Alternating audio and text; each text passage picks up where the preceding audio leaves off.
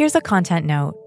Although there are no descriptions of sexual violence in this podcast series, any conversation about sexual violence can bring up big feelings and be hard to hear. Listen in a way that feels safer for you.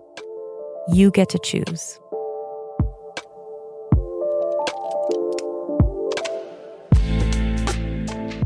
Welcome to Healing Comes in Waves, a podcast for survivors to explore healing after harm.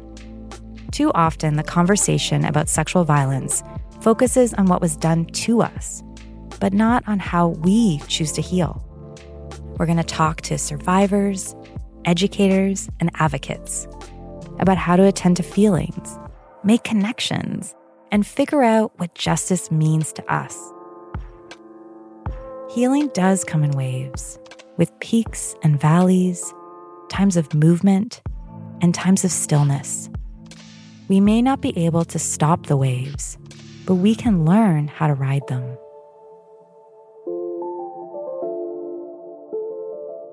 My name is Farah Khan. I'm a queer Muslim survivor, trauma counselor, and gender justice advocate who's been working to address sexual violence for over 20 years. I'm also the manager of Consent Comes First, the Office of Sexual Violence Support and Education at Toronto Metropolitan University. Sometimes the first person we need to tell that we were sexually assaulted is ourselves. Too often, we can convince ourselves that it wasn't too bad, or that we can handle it, or that somehow it was our fault. All of these are not true. This episode, we are going to talk to Chenthoori Malankov, Jaye Garcia, and Eternity Martis but understanding what it means to be a survivor and how that is different for everybody. First, we talk to long-standing student leaders Chenthoori and Jaye. Chenthoori Malankov is a daughter of the Tamil diaspora. She's a grassroots feminist and a social worker working to end violence against women. Jaye Garcia is a master's of social work student. They're a fat, queer, Latinx community organizer with a passion for nurturing communities of care. Let's talk to Chenthoori and Jaye. So, today we wanted to have a conversation about sexual violence from the start for a lot of folks that are survivors, we struggle with this idea of even understanding if we were sexually assaulted or what even happened that night, that day, or that date. Jaye, could you share how do I know? Feeling different, I think, is one key piece, at least thinking back to my own assault as a survivor. You're navigating perhaps within the first 72 or more hours. How did I feel then? How do I feel now? Why is this lingering? In the moment, leaving that scenario, I just feel like a flood of emotions just kind of come crawling in. And they're hard to sift through, right? Especially if you're trying to piece together what exactly happened. Maybe I'll let Chenthoori say more about this think feelings of unsafety, not being able to connect to my body in the moment, really just asking myself over and over again what just happened was something that I had to really process before I even thought about is it safe enough for me to even go to somebody? Like, what did I do to let this person think that they had the right to do this to me? Is things that I still navigate and sift through. And I have like even talking about it now, my palms are sweaty, but I, I think that's the experience, right? When we talk about our experience, I've come a long way, but if going back to those moments, it's that really outer body experience of being like, why me? What did this happen? How did I lead myself to this moment? When I first learned the word hypervigilance as a survivor, that kind of period of time where everything's just on red alert. If you share like anxiety symptoms, your heart's just racing all the time. You're trying to assess danger in a situation, even if you're trying to just live your day to day life. I think sometimes a survivor is just trying to seek affirmation, just some sort of either sign or message out there that's trying to tell them exactly what happened to them. And I know for me, I needed fellow people to be there in my corner to help push me uncover that nasty truth that I just wasn't ready to uncover. And that's already someone who knew the lingo and who knew the consent definitions. So it's hard for everyone who's gone through this, even us.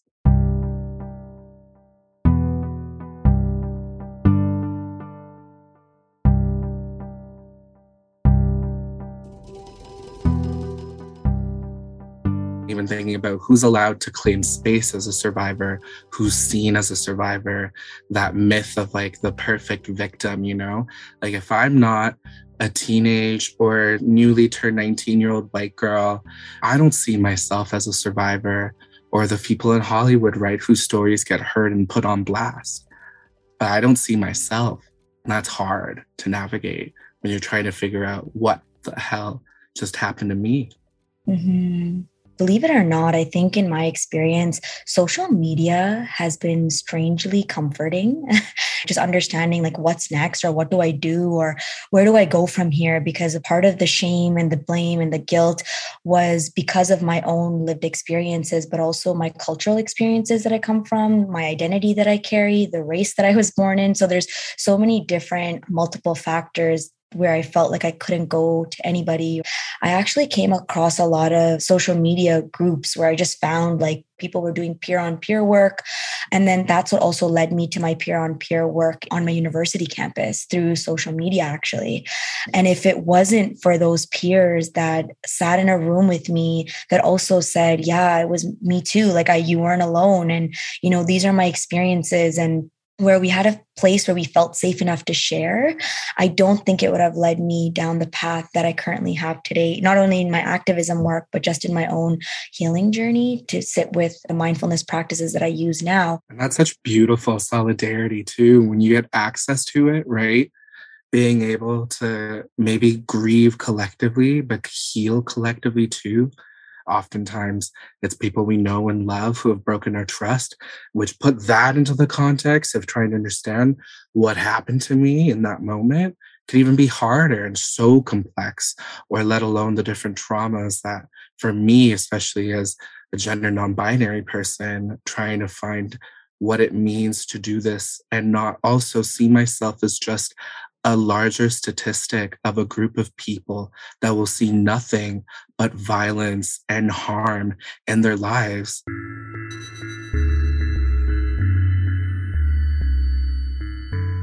There is a perception of what healing looks like, and then there's real healing.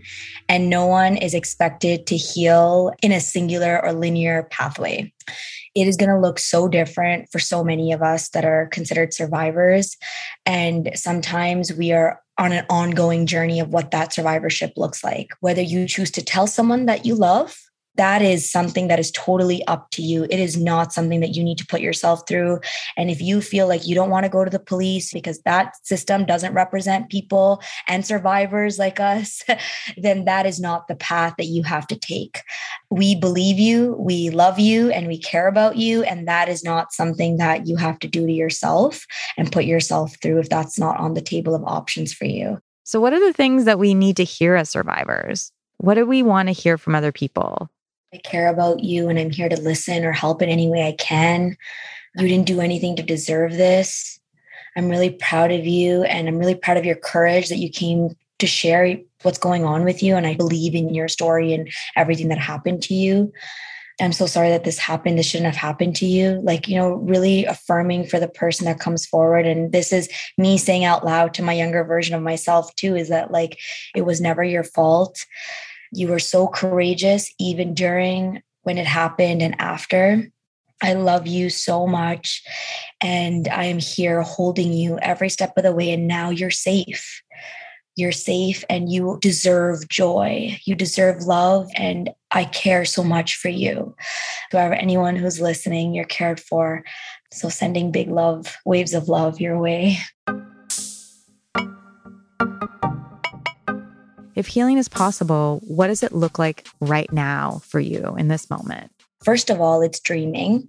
So I never ever stop dreaming. I consistently allow myself to dream and I actually make an active part of my day. So it could look like mindfulness, but it's also like active dreaming. So when I write down a list of things that I actually visualize for the future, and I might not get to see that in my lifetime, but I give myself permission to dream of a world where there is no violence on our bodies, where there is no violence on multiple communities.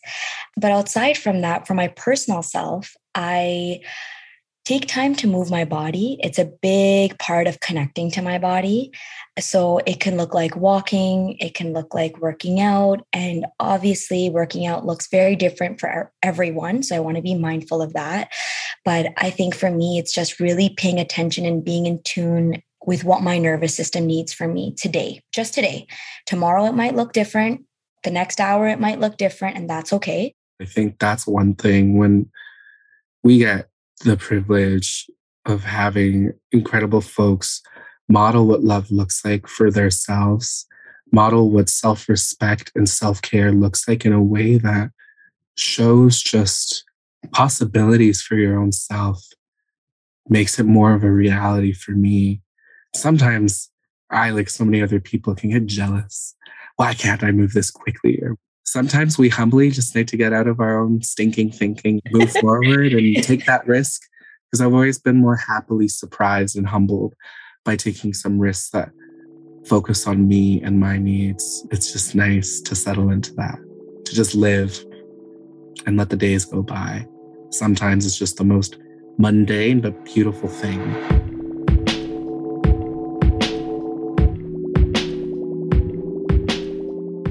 Always learn new ways to be tender with myself when listening to Chenthoori and Jaye. In this conversation, they reminded me that our dreams are important dreaming is a part of healing. It allows us to envision things that we might not have thought were possible before. Now we get to talk to Eternity Martis. Eternity is an award winning Toronto based journalist and editor, and also a TMU professor. Her best selling memoir, They Said This Would Be Fun, about being a Black woman at a predominantly white university, was named one of the best books of 2020 by Globe and Mail CBC, Indigo, Apple, and Audible. Let's talk to Eternity. So, what is sexual assault? How would you define it, or what do you see it as? To me, it also means not just like the black and white by the legal definition, but also the gray area. And I think that's something for me. It took many, many years after being sexually assaulted to understand what that gray area meant. And so I think legally there's language around sexual assault, but then I also think about the things that are unwanted, right? Unwanted touching, constant wearing down of, you know, asking for sex when you say no, you can be sexually assaulted in a relationship. So even if you've had sex with that person before and you enjoyed it, if you say no or you're tired and someone keeps pushing you or it's just kind of ignoring all your bodily verbal cues, etc., and still doing that, that is also sexual assault. And one thing that I learned while I was writing the book, in my experience, and just about everyone I knew, was that we fell into that gray area. And we know the research shows that so many survivors, usually sexual violence happens after you've consented to one sexual activity but not to another. Right. And also then you the feeling that especially if it's someone you know or you've had a previous sexual relationship with that person, then you start feeling like, "Oh, do I even have the right to feel this way, right? Like, yes. am I the problem? Am I being sensitive? Did I take this too far? And then you kind of flip it on, you know, its head because you're thinking, I already consented to one sexual act or a sexual relationship. So what makes this any different? And so it's icky because to me, I think a lot of sexual violence happens in that so called gray area that we don't talk about. And I think that kind of brings to that survivor experience where you say, oh, I don't think that really counted, or it wasn't real, maybe, because I don't know, that picture of like the stranger danger didn't happen. So, how do we as survivors deal with thoughts about our experiences counting, aren't real by someone else's definition, or even our own definition? So I think when something bad happens to us, we have that feeling, right? There's a sinking feeling in your stomach. You know something is wrong. You're not enjoying it. You might be smiling on the outside, but inside maybe you're shaking. I think those are really important things to honor. Honor what your body is doing. Your body talks to you if you listen. And I think for a lot of survivors, we kind of lose touch with our bodies when we've been sexually assaulted or we're disconnected from our bodies.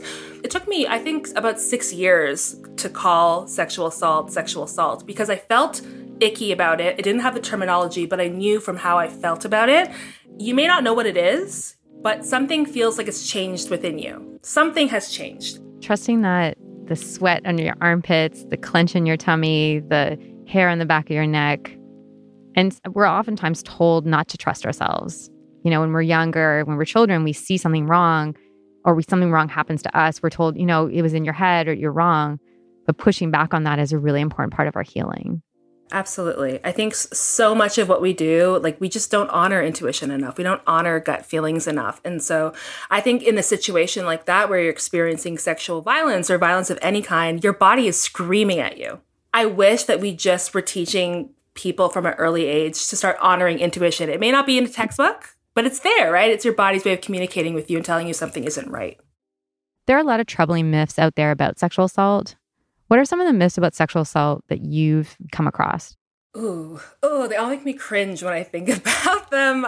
One of the most obvious being, well, you shouldn't have worn that, which is silly, right? Like, it's ridiculous. It doesn't matter what you wear. You don't deserve to be sexually assaulted. You get to wear whatever you want. That is just an excuse. So, that one I think is a big one and just really ridiculous. The alcohol one really gets me. You know, those two really kind of make me a little bit sick in the stomach. And then I think also, the idea that if it was serious, you would report it. Yes. If it really happened to you, you would report it and you would go to the police. Ugh. At this point, I think it's pretty fair to say that most people do not trust going to the police. So when you look at the stats, it's like nine out of 10 women, at least in that statistic, the heterosexual statistic, don't report their sexual assault. You're dealing with police who aren't even properly trained to take your statement. You may be queer, you may be trans, you may be in a non monogamous relationship. There are all these little things that start to add up against you as your identities intersect that make it harder to go report. And then on top of it, there are so few false reports, but I think people always think, well, if you didn't report it, you know, it must not have happened or it must be false. And the thing about false reports is that it's such a tiny number in comparison to the amount of people who are sexually assaulted every year. And that number, like that tiny number of reports, are also inflated because the police recording them don't understand, right? There's no uniformity in how to document that. How do we as survivors go about unlearning some of these myths? So I think first it's unlearning for ourselves and having compassion for ourselves. And then I think it's consuming literature, consuming other people's stories. And the great part about this time that we're in is that we are getting to share our stories on all these platforms. On social media, we have groups. There are publications dedicated to sharing stories about sexual violence. And it makes you feel like you're not alone, but you also learn a lot about other people and yourself and what you've gone through. And so I think that it means that we all need to start consuming the experiences of other people and learn from it. And I think a lot of us are so afraid, whether, you know, we're survivors ourselves or not, that when you choose to unlearn something, your whole kind of life view is going to be undone. And that's not true. That's not true. So it starts with us. And it starts with understanding that we don't deserve it. There's no way in hell we deserve it. It doesn't matter what you were wearing, what you were drinking, what you look like, what your race is. We don't deserve it. And from there, we make a commitment to ourselves to not judge ourselves on these things and also make a commitment to expand our minds and see how we can play a role in kind of demolishing these stereotypes because when we all give in to them, we are complicit. We're complicit in violence in a way, right? So, big question, a lot of work to be done, but I think starting small is the way to go.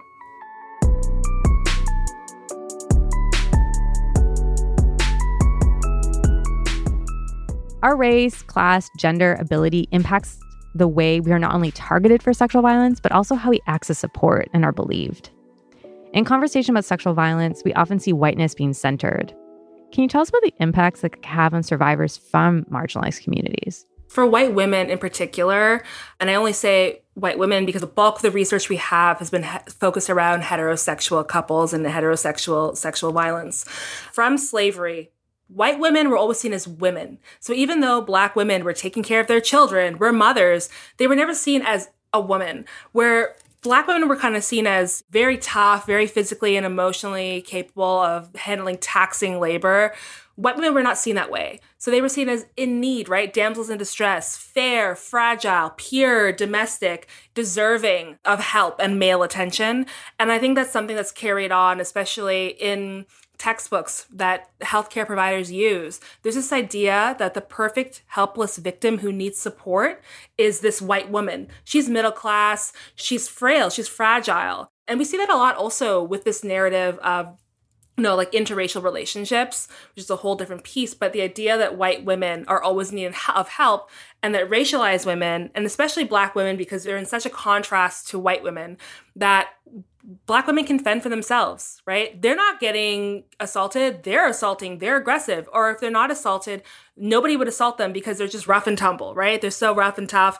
And it does persist because the research that shows, especially when it comes to violence against women, black women are more likely to be arrested for defending themselves than white women. Where the consequences come in for this is that for black women, for indigenous women, for women of color, for bisexual women, lesbian women, trans and non binary folks, women with disabilities, they are several times more likely to experience sexual violence than their white, cis, heterosexual counterparts. That's not a coincidence. That has to do with like the very real barriers to being believed, but also like a very long legacy of only white women being viewed as needing help. So it kind of blocks everybody else from reporting, from being believed.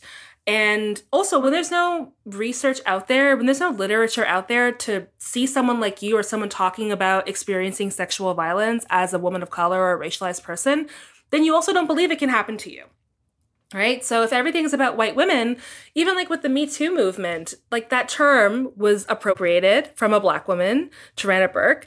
And then when Me Too became a mainstream movement, like all other white feminist movements, where were the black women? Where were the racialized women? They weren't anywhere. Just mad. I Just know, mad. I'm mad all over again. I'm mad all over again. Eternity, we have some questions from the Consent Action Team, a group of student leaders on campus who've been building this podcast with us. Here's the first question What is consent? Oh, such a good question.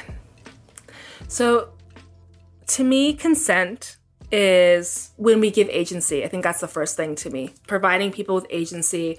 I think back to when we were kids, you know, and you had maybe you had an aunt who was like, go say hi, right? Like, go say hi, give everybody hugs and kisses. Maybe you didn't want to.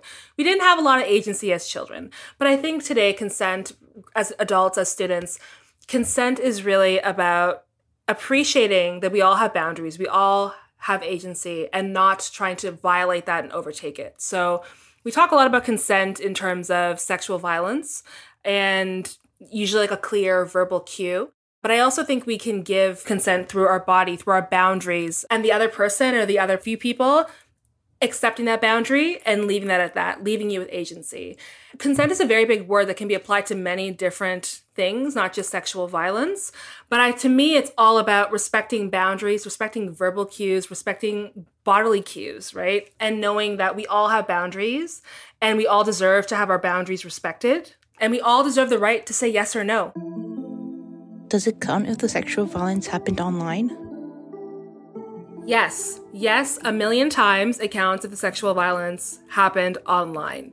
And I think we need to pay way more attention to that because right now, a lot of the things that we do, it happens online. So it can be through cyber stalking, cyberbullying, the sharing of intimate photos. And for a particular age group, so I think a lot of folks in their 20s, they're the most at risk for this type of online harassment and bullying and airing of intimate photos. So, yes, absolutely. And it is no less valid than experiencing sexual violence in person. How do I cope with triggering information that I may come across online? So, I think when it comes to triggering information online, it is so it's important i think for all of us to understand that throughout our lives especially when ex- we experience sexual violence there may be a lot of things that are triggers for us. And the triggers may be greater they may taper off or they may return. They act like you know healing is not linear. So you may feel like something is not a trigger anymore and then it becomes a trigger again so online i think what we need to do is we need to carve out space for ourselves when we see things that are triggering. So ideally if you prefer to see content warnings or trigger warnings i don't think that everything online, right, comes with that. So, how do we then kind of support ourselves and care for ourselves? And I think the big part about this is caring for yourself. So, stepping back, right, like stepping back from whatever you've seen online, doing something that makes you feel good. Maybe you, you want to go for a run. Maybe you want to watch you know, an episode of your favorite show, you want to read a book, or maybe you just need to take some time for yourself, meditate, put the phone away. I think these are the best ways that you can cope with it is by caring for yourself and removing yourself from the situation or whatever you've seen online. And I say this because there are so many things online that we cannot control, right? There's so many things that like we're just going about our day looking at and then it comes up and we feel triggered because, you know, there's nobody really kind of stopping these things from happening. And so the best thing you can do is create that what that system of care looks like for you when you experience something. For me, I remove myself. I'll take, you know, a few minutes to take a breath, maybe I'll grab a glass of water, maybe go for a walk and using that to kind of recenter yourself.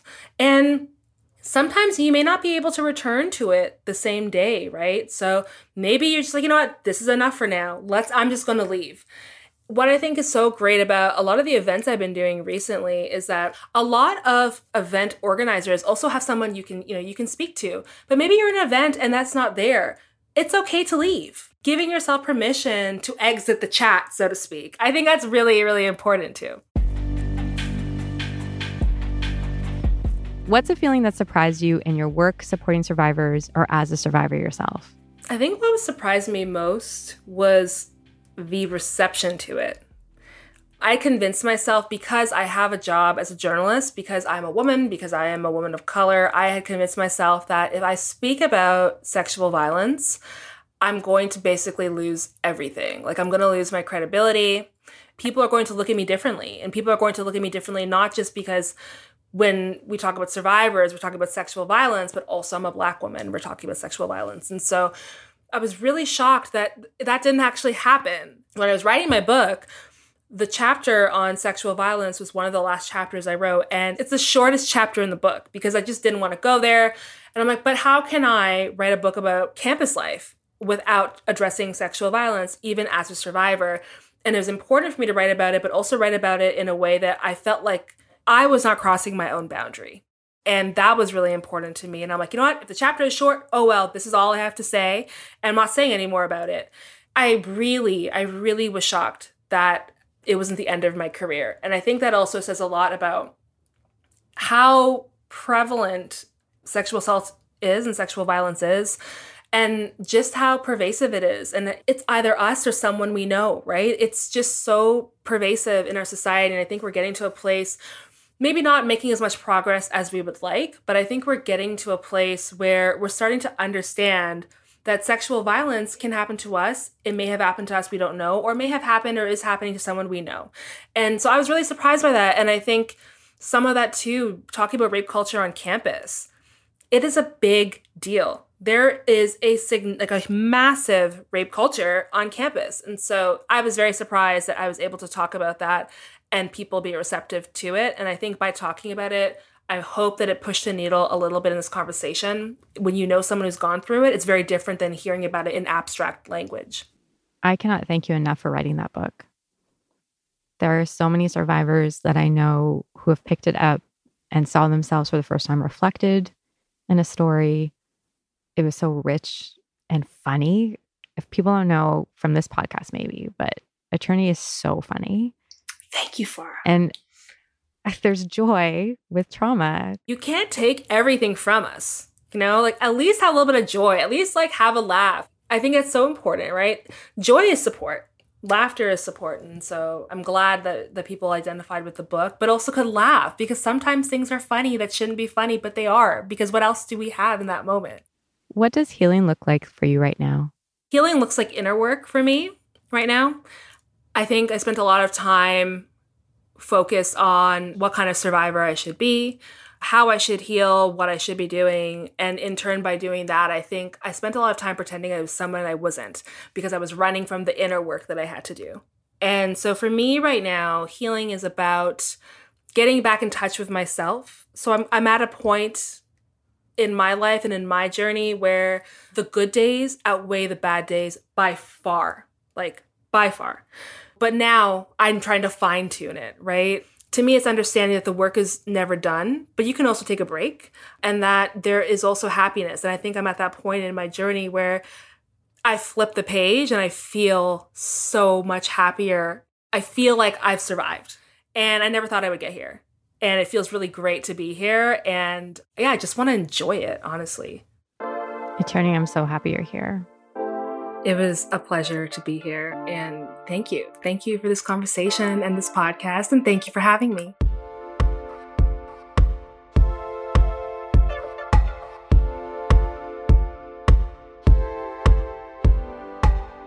Trusting ourselves is a cornerstone of healing. Thank you, Eternity, for affirming that our hearts, bodies, and minds tell us in many ways when things aren't okay I love her reminder to trust ourselves when we feel that ick. If you're listening to this as a survivor, I want you to know your feelings are valid. I believe you. You're not alone. It doesn't matter what you wore. It doesn't matter if you had something to drink. It doesn't matter if you froze, didn't know what to say. It's not your fault. The person responsible for sexual assault is the person who commits it. We are ending this episode with a poem filled with dreams for survivors by Kanisha. Kanisha is a TMU student who's a part of the peer leadership group Consent Action Team. They are a fat, black, queer, non binary artist. As a poet, storyteller, musician, and organizer, they strive to dream and co create liberation through all they do. Let's listen to Kanisha share the year we were loved enough to be safe.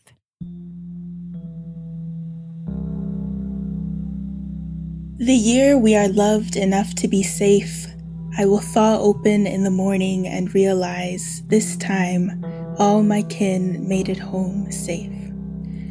We won't know what to do with our hands when there are no more new ripping seams to safety pin, but we will learn. See a friend mirrored beside us and pool our threads. Learn how to mend together until our stitches are a circle, one's healing feeding another's. After lifetimes of less, we'll feel hunger at last. We'll spend a season browning, sowing our liberation everywhere our bodies and wheels and minds can take us. Our flowers are here, and we are not dead. We'll stand at the edges of places we once couldn't walk when it became too dark. We'll think of all the afters that will never follow this moment. Never stand in sixes or threes or twos and wonder which of us will be one. Never look at the men in our lives and wonder which of them will make us one. We'll think of all the wounds we bared willing our blood to be red enough to signal stop or a new way to try things.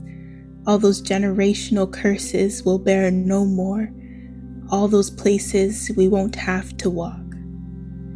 Change laps gently at us, carrying away all the old skins we shed when summer cools. We'll take the children to a museum to remember a world that was a mouth with too many teeth that cut up our memories. We'll see reflected in them a childhood, a girlhood that stretches long and lived and full straight into autumn. We'll release a breath we've been holding for years. The future seems less fragile like this with our hands pressed in clay as we release and hold and gender and ungender ourselves into our own. We'll spend an autumn sinking into ourselves, complicit in our own comforts until winter feels like an ever long exhale. When a year ends, full of thimbled fingers and hands still sun warm and sticky, we will rest on our knees once more to light a candle on the windowsill, echoing to a place where we'll always meet you. We never wanted to do this alone, and we'll whisper, I wish you were here, to our kin and our ancestors and those past us's who didn't get to walk where we do now. But they will be here because we are still here the year is 2022. The year is 2023. The year is every day we promise these paths we won't walk again.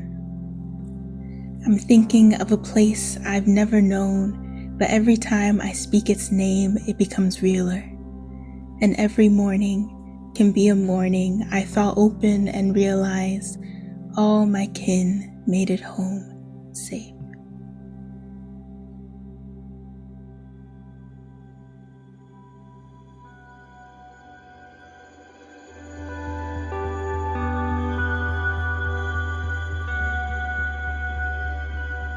I feel so grounded listening to that poem. Thank you so much, Kanisha.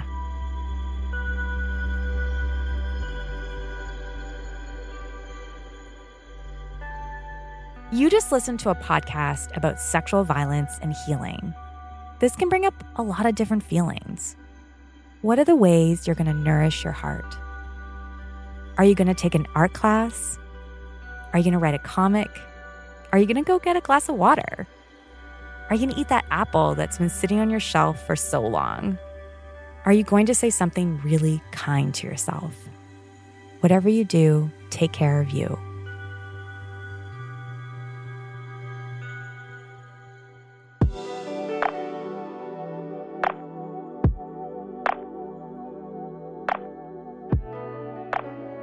Healing Comes in Waves is a collaborative project between Consent Comes First, the Office of Sexual Violence Support and Education, with the student leadership group Consent Action Team at Toronto Metropolitan University. Thank you to those student leaders for your brilliance, excitement, and expert advice. Also, thank you to Jaiching Wilson Yang and Famita Sahan. This show is produced by Ren Bangert Katie Jensen, and Mahal Stein at Vocal Fry Studios. Find more episodes of the show, scripts, and resources about healing at healingcomesinwaves.ca. Follow the show wherever you find podcasts. This is Healing Comes in Waves. I'm your host, Farrah Khan. Thank you for joining us. I'm so glad you're here.